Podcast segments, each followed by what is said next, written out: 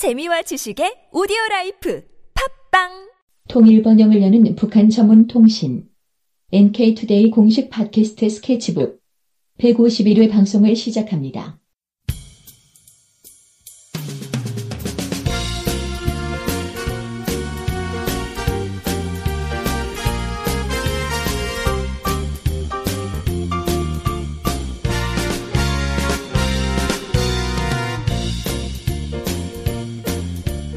안녕하세요. 이동훈 기자입니다. 안녕하세요. 문경환 기자입니다. 지난 10월 말에 예. 남북 노동자 축, 통일 축구대회가 열린 얘기 들으셨죠? 네.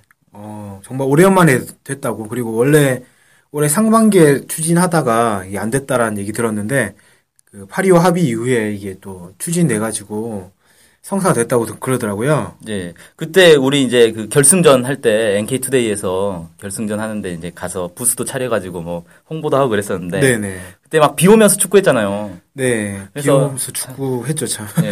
어렵게 어렵게 결승전 해가지고 이 북한으로 이제 가서 축구 최종 이제 남북 축구를 할 팀을 뽑았는데 이게 이제 허가가 안 나, 당국 허가가 안 나와버리니까 이 무산될 거의 무산되는 분위기였거든요. 네네. 극적으로 진짜 파리오 합의로 인해서 극적으로 이제 타결이 됐어요. 네. 그래서 이번에 이제 갔는데 전체 이제 한국에서 올라간 방북한 인원이 159명 선수래요. 오, 상당히 많이 올라갔네요. 네, 그래서 한국노총, 민주노총 이렇게 두 단체에서 159명의 이제 선수와 참관단들이 올라갔고 북한에서는 이제 직총, 직업 조선 직업 총동맹이라 그러죠. 네. 여기랑 해가지고 이제 세 개 단체가 시합을 했어요. 세계 단체가 시합을 했으면 뭐 경기를 세 번 한 겁니까? 어떻게 한 겁니까? 그게 어 세 번 한 거죠. 그러니까 한국노총과 민주노총 굳이 거기서 또 아, 한 네. 건 아니고 음, 북한에서 두 팀을 아마 뽑았던 것 같아요. 아. 그래서 한국노총과 한 번, 민주노총과 한 번 뭐 이런 식으로 했던 것 같은데 네. 어, 아무튼 뭐 이 친선 경기니까 누가 이기느냐 이건 별로 중요하지 않고 네. 사실 그 민주노총 같은 경우는 좀 안타까운 게 원래 우승팀이 있었거든요. 네. 근데 이 여러 가지 조건이 안 맞아가지고 우승팀이 못 갔어요. 아, 그러면 뭐 준우승 팀이 간 건가요? 어떻게 아니요 된 그렇게? 안 하고 각 팀에서 참가한 팀에서 차출을 해가지고 연합팀을 꾸렸어요. 아, 대표팀이네요. 네, 대표팀. 민- 민주노총 대표팀이네요. 예. 근데 그게 그 대표 예를 들어 국가대표팀을 딱 모으잖아요. 네. 얼마나 그 팀워크를 기르기 위해서 노력을 해야 됩니까? 그렇죠. 근데 그걸 못했을 거 아니에요. 급하게 됐으니까. 네. 아, 참패를 하고 왔습니다. 너무 안타까운데. 아, 네. 호흡을 맞춰야 되는데. 네. 네. 그래서 얘기를 들어보니까 어느 정도였냐면은 전반전에서 이제 북한 팀이 완전히 압승을 했고 후반전 네. 딱 들어가니까 북한에 이제 그 5일 경기장에 막 거의 한 10만 명 정도 평양 시민들이 와서 구경을 했대요. 네. 처음엔 당연히 북한 팀을 응원했을 거 아니에요. 아, 그 10만 명이 꽉 차서 응원을 한 거예요? 네. 아, 그 사람들이 이제 뭐 이제 10만 명 중에는 한국에 간 이제 참관단도 몇 명 있었겠죠. 거의 네, 아주 소수. 음, 0. 창에 있었다고 0.1%, 0.1%의 사람이 네. 있었겠네요. 네. 아무튼 거의 압도적으로 북한 팀을 응원하다가 나중에 이제 후반전 되니까 북한 그 관중들이 한국 팀을 응원하기 시작한 거예요. 아, 전부 다 민주노총을. 네. 아, 너무 불쌍하잖아요. 그래가지고 아, 북한 선수가 공을 잡고 뛰면 막 우우 하고 야유를 보내고 어, 이거, 아, 네. 아 주 충격적이죠. 한국에서는 상상도 못할 일이군요. 예. 아, 큰, 뭐- 큰일 날 것 같은데, 한국에서는. 예. 아무튼 그런 일이 네. 있었다고 합니다. 음. 그러면 이제 그 갔다 오신 분이나 이런 것 이런 분들한테 이런 얘기를 들으신 것 같은데. 예. 아, 그, 저희가 인터뷰를 또 했죠, 당연히. 네, 네. 북한에 갔다 왔으니까. 네. 그래서 그 몇 명한테 인터뷰를 시도를 했는데 그 중에 이제 가장 먼저 인터뷰가 된 곳이 그 문종식 기아자동차 노동조합 수석 부지부장. 음. 지금은 아니에요. 아 그래요? 그 평양에 갈 때까지만 해도 수석 부지부장이었는데 그 화성 공장으로 발령이 나면서 지금은 아니라고 하더라고요. 그 잠깐 사이에 네, 잠깐 사이에 아, 이제 바뀌었어요. 네. 네. 아무튼 이제 이분은 원래 그 금속노조 통일국장 출신이었어요. 음. 그래서 예전에 이제 평양을 몇 차례 방북을 한 경험이 있다고 하더라고요. 네. 그래서 이분이 이제 그때와 지금은 어떻게 달라졌는지 이런 얘기를 좀 들어봤습니다. 네. 아 그러면 이제 이분과 인터뷰를 한 건데 네. 이분이 그럼 그 남북 노동자 축구 대회에 참가하게 된 계기는 뭔가요? 뭐 선수였습니까? 뭐 어떤 거였나요? 네, 선수는 아니었고요. 네. 그 기아차에서 이번에 이제 네 명의 선수가 그 대표팀을 꾸릴 때 네. 네 명의 선수가 참가를 했대요. 그래서 네. 이제 가- 자기가 기아차의 이제 수석 부지부장이었으니까 음. 음, 거의 참관으로 인솔자로 이렇게 따라가게 됐다고 합니다. 아, 네. 그럼 이분 같은 경우에 북한을 뭐 여러 번 방문했던 경험이 있으신 건가요? 그렇죠. 그러니까 아까 말씀드린 것처럼 이제 금속노조 통일구장이었기 때문에 가장 최근에 방북한 게 2008년이었다 그래요. 아, 그러니까 이명박 정부 시절에 이제 딱 그 남북 민간 교류 차원에서 그나마 좀 이루어질 때? 예. 아, 방북을 했고 그 이후로 이제 그 박왕자치 사건 터지면서 금강산강은 중단되면서 그 이후로는 갈 수 없었다고 합니다. 아, 2008년, 벌써 7년 전이네요. 그렇죠. 상당히, 상당히 최근 같다는 느낌도 드는데, 네. 알고 보니 상당히 오래됐네요. 네, 그렇죠. 그럼 7년 만에 가시게 된 건데, 네. 뭐 많이 달라 졌을 것 같은데, 어떻다고 하셨던가요? 네, 일단은 뭐 생각보다 상당히 많이 변했다. 네. 음, 특히 차량이 많이 늘어났다. 이런 음. 얘기 하셨고요. 그 다음에 대동강변으로 과학자 거리가 그렇게 많이 생겼대요. 네. 그래서 뭐 은하 과학자 거리, 위성 과학자 거리 이런 것들이 쭉 생겼잖아요. 네 네. 그게 이제 다 강변에 있는 거라 그 대동강변을 따라서 쭉 보면 고층 아파트들이 엄청나게 많이 음, 생겼다 그러더라고요. 음. 못 보던 고층 건물들도 많이 생겼고 그 다음에 이제 그 평양의 이제 상징 류경 호텔, 네. 네, 류경 호텔이 2008년만 해도 그냥 공사 중이었는데 지금은 거의 완공된 음, 모습을 보여주고 있다. 뭐 이렇게 얘기를 하고 또 밤거리도 그 당시에는 뭐 가로등도 별로 없고 상당히 어두웠는데 지금 가니까 뭐 네온 사인이 번쩍번쩍하고 상당히 환해졌다 이렇게 아. 얘기를 합니다.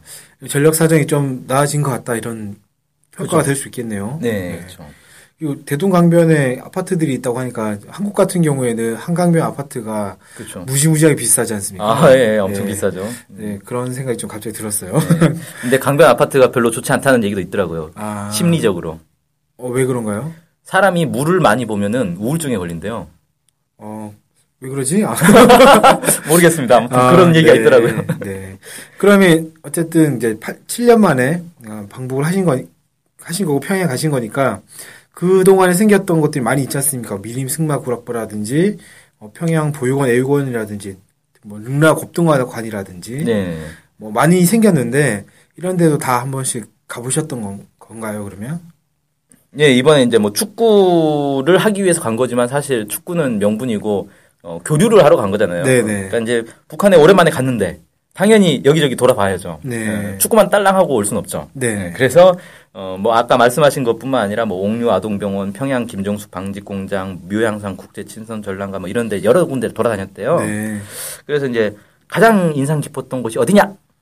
라고 물어봤더니 미림 승마 구락부가 가장 인상 깊었다고 합니다. 음. 그러니까 이게 이제 우리로 치면 승마 클럽이에요. 네네. 클럽을 구락부라고 이제 부르니까.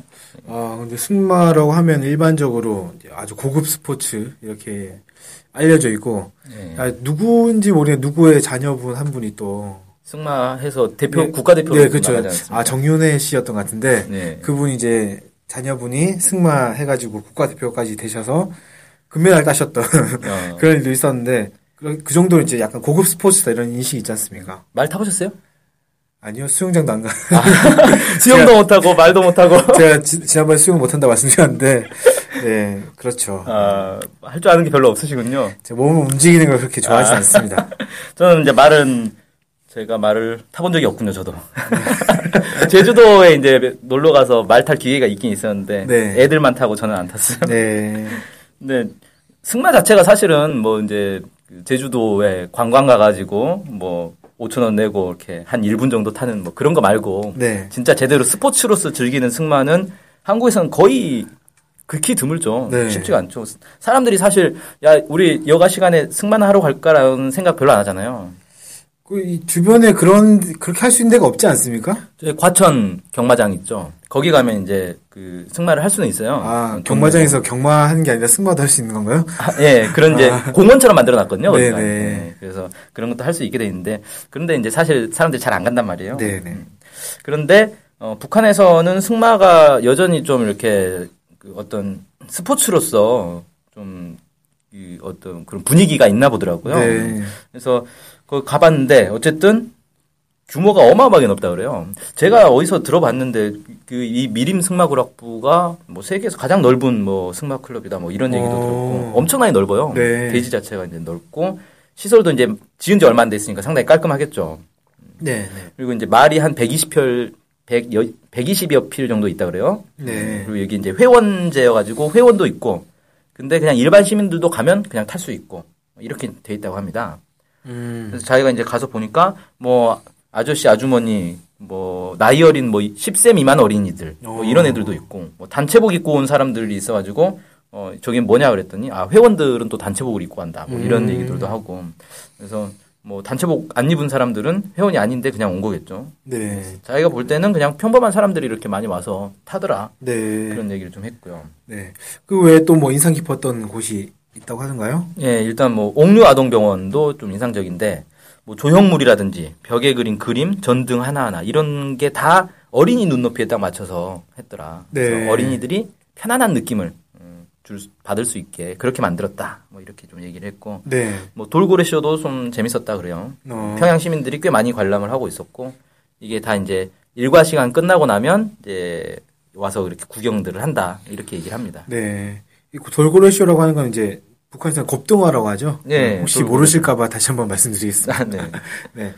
어, 그럼 이분이 이제 평양에 가서 계셨으면 식사를 하셨을 텐데, 네. 식사는 어디서 하셨다고 그러던가요? 주로 이제 호텔에서 어. 호텔 식당에서 하고 이게 참관을 이렇게 여기저기 다니다 보면 이제 다른 데서도 하는데 뭐 옥류관에서도 했고 옥류관은 뭐 워낙 유명하니까 네, 유명하죠, 네. 냉면 그다음에 이제 무지개 식당이라고 선상 레스토랑이 있어요. 아, 대동강변에 이제 배를 띄워 놓고 거기서 이제 식사를 하는 거예요. 네네. 그런 곳에서 이제 식사를 했다 그래요. 음, 그러면, 뭐, 거기에 이제 음식이 어떻던가, 어떻다고 하던가요? 맛있다, 맛있을까? 어, 네, 일단 뭐 음식은 전에도 몇 번 평양을 갔으니까 네. 뭐 음식은 전에 먹었던 거랑 크게 다르진 않았다. 음. 그런데 이제 자기는 이미 먹어봤으니까 네. 별 이제 크게 감흥은 없었겠죠. 하지만 이제 처음 먹어본 사람들도 있을 거 아니에요. 네, 그렇죠.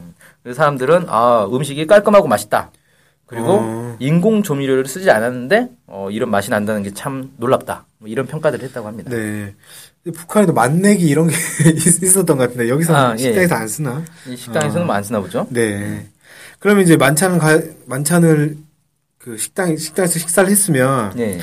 뭐, 한국에 가서 이번에 간 노동자들 과 뭐, 북한 노동자들 같이 뭐, 모여서 먹었던 건지, 어떤 건지, 그것도 궁금해지네요. 아 일단은 기본 이제 참관은 북한 선수들이 참관하진 않을 거 아니에요. 그 그렇죠. 사람들이 뭐 자기 맨날 보던 건데. 네네. 그래서 이제 한국 선수들만 이렇게 참관을 다녔던 거고, 음, 이 북한 노동자하고 만날 기회는 이제 축구 시합 말고 저녁에 이제 만찬을 했대요. 네네. 그런 만찬에는 이렇게 섞여서 원탁에 이제 서로 섞여가지고 같이 이제 앉아서 밥도 먹고 술도 먹고 그러면서 이야기를 나눌 수 있었다고 합니다. 네. 그래서 뭐 이야, 자유롭게 이야기는 나눌 수 있었는데 뭐 그냥 평범한 얘기들 많이 했대요. 사실 네. 좀 민감한 얘기나 이런 건 서로 알아서 자제하는 그런 분위기여가지고 아, 뭐 그냥 가족 아무래도- 얘기들 뭐 이런 얘기들 했대요. 아무래도 상황이 좀 그러다, 상황인 만큼, 파리오 합의나 이런 것들이 어그러지면 또 어떨까 이런 걱정도 하셨을 것 같기도 하고. 네. 그러네요. 예, 그러면은 이제, 여기저기 많이 다니신 것 같은데, 네. 일반 북한 주민들도 많이 보셨을 것 같거든요. 그 네, 그렇죠. 그본 느낌이나 이런 것들도 궁금해집니다. 네. 처음에는 이제 버스를 타고 가는데 사람들이 이제 뭐 별 이렇게 관심이 없었던 것 같아요. 음. 근데 축구 시합을 했는데 아까 이제 한 10만 명 정도 모였다 그랬잖아요. 네네. 그 그렇게 왔다 간 후로는 그 다음부터 이제 버스를 타고 가면 시민들이 다들 손을 흔들어 준다는 거예요. 아. 그러니까 보고 알았던 거예요. 알아 알아봤다는 거네요. 예, 그렇죠. 아, 그래서 일단은 뭐 크게 환영하는 분위기였고 음, 표정도 아주 밝아 보였고 그랬다고 네. 합니다. 예. 그 이번에 또 평양 가셨으면서 이제 많이 느끼셨을 것 같은데, 북한 하면은 좀 낙후돼 있다, 자유가 없다 이런 얘기들이 많지 않습니까? 네. 이분 직접 가서 본 북한에서는 어떤 느낌을 받으셨는지 그런 부분에서 네. 일단은 자기는 뭐 북한 사회가 엄격히 통제돼 있다 이런 느낌은 별로 들지 않았다 그래요. 네. 그래서 옷차림은 좀 어두운 편이긴 한데 표정을 보면 뭐 통제받는 그런 느낌 없고 자유분방해 보이고 음. 특히 뭐 이제 교복 입은 학생들은 뭐 장난도 치고 뭐 이런 게 우리랑 뭐별 다를 바 없더라. 음, 그렇고 네, 어, 이제 일반 시민들이 휴대폰을 많이 들고 다니더라. 네. 길거리에서 통화하는 모습도 많이 봤다. 뭐 이렇게 음, 좀 얘기를 했습니다. 네. 알겠습니다. 뭐 이분께서 이제 가셔서 오랜만에 또 가셔가지고 마- 좋은 말씀 많이 해주신 것 같은데 또뭐 혹시 인터뷰 과정에서 마지막으로 하- 남기셨던 말이라든지 이런 것들이 또 있으시다면 예, 이분은 이제 뭐 금속노조에서도 일하셨고 지금도 이제 노동운동을 하는 분인데 그 전부터 통일운동도 이렇게 계속 해왔다. 자기는 네. 그렇게 얘기하면서 지금 이제 현 정부 아래에서는 남북관계 어렵긴 한데 노동자들이 어쨌든 첫 물꼬를 튼 거 아니냐. 네네 그래서 앞으로는 민간 교류가 더 활성화돼가지고 화해 협력을 바탕으로 평화 통일로 나아가는 길에 자기가 또 한몫을 하고 싶다. 어, 이런 마음을 갖게 됐다 그러고요. 네네. 어, 뭐 북한이 한국보다 경제적으로 뒤처진 건 사실이지만 북한의 이런 풍부한 지하 자원과 한국의 자본과 기술 이런 것들이 결합되면 시너지 효과가 나올 거고 이게 동북아의 강대국으로 성장할 수 있지 않겠냐. 음. 음, 자기는 그렇게 보고 있고 빨리 통일이 됐으면 좋겠다. 네. 이런 얘기를 하셨습니다. 네. 저도 이분 마지막 말씀처럼 어, 빨리 통일돼가지고 네, 동북아에서 떳떳하게 지낼 수 있는 그런 나라가 됐으면 좋겠다. 지금은 계속 여기 치고 저기 치고 막 이런 것 같거든요. 네, 네. 그렇지 않았으면 좋겠다 이런 생각이 좀 들었습니다. 네. 네네. 네, 오늘 좋은 인터뷰 해주신 문경화 기자님께 감사드리고요. 오늘 이제 노동자 남북 노동자 축구대에 참가하셨던 문종식 기아자동차 노동조합 수석 부지부장 지금 아니시라고 합니다. 이분과의 인터뷰 소개해드렸습니다. 오늘 방송 여기서 마치겠습니다. 감사합니다. 감사합니다.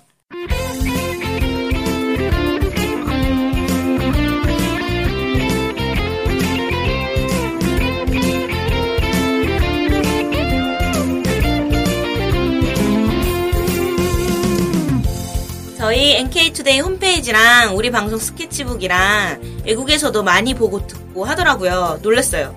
네, 해외 동포들께서도 통일에 관심이 많으시거든요. 네. 그래서 혹시나, 네, 해외 동포분들이 우리 NK투데이를 후원하고 싶을 것 같은데, 네, 뭐, 혼자만의 생각인가요? 네, 방법이 없을까요? 그래서 준비했습니다. 요즘은 페이팔로 손쉽게 외국에 돈을 보낼 수 있습니다. 아, 페이팔 그런 게 있습니까? 어떻게 하면 되는 거죠? 네, NK투데이 홈페이지에 오시면 배너가 있습니다. 아니면 페이팔 홈페이지에서 저희 이메일 주소 nktoday21 골뱅이 gmail.com으로 보내시면 됩니다. 와, 이렇게 간단하고 좋은 방법이 있군요. 아무튼 해외 동포 여러분들의 많은 후원 부탁드립니다.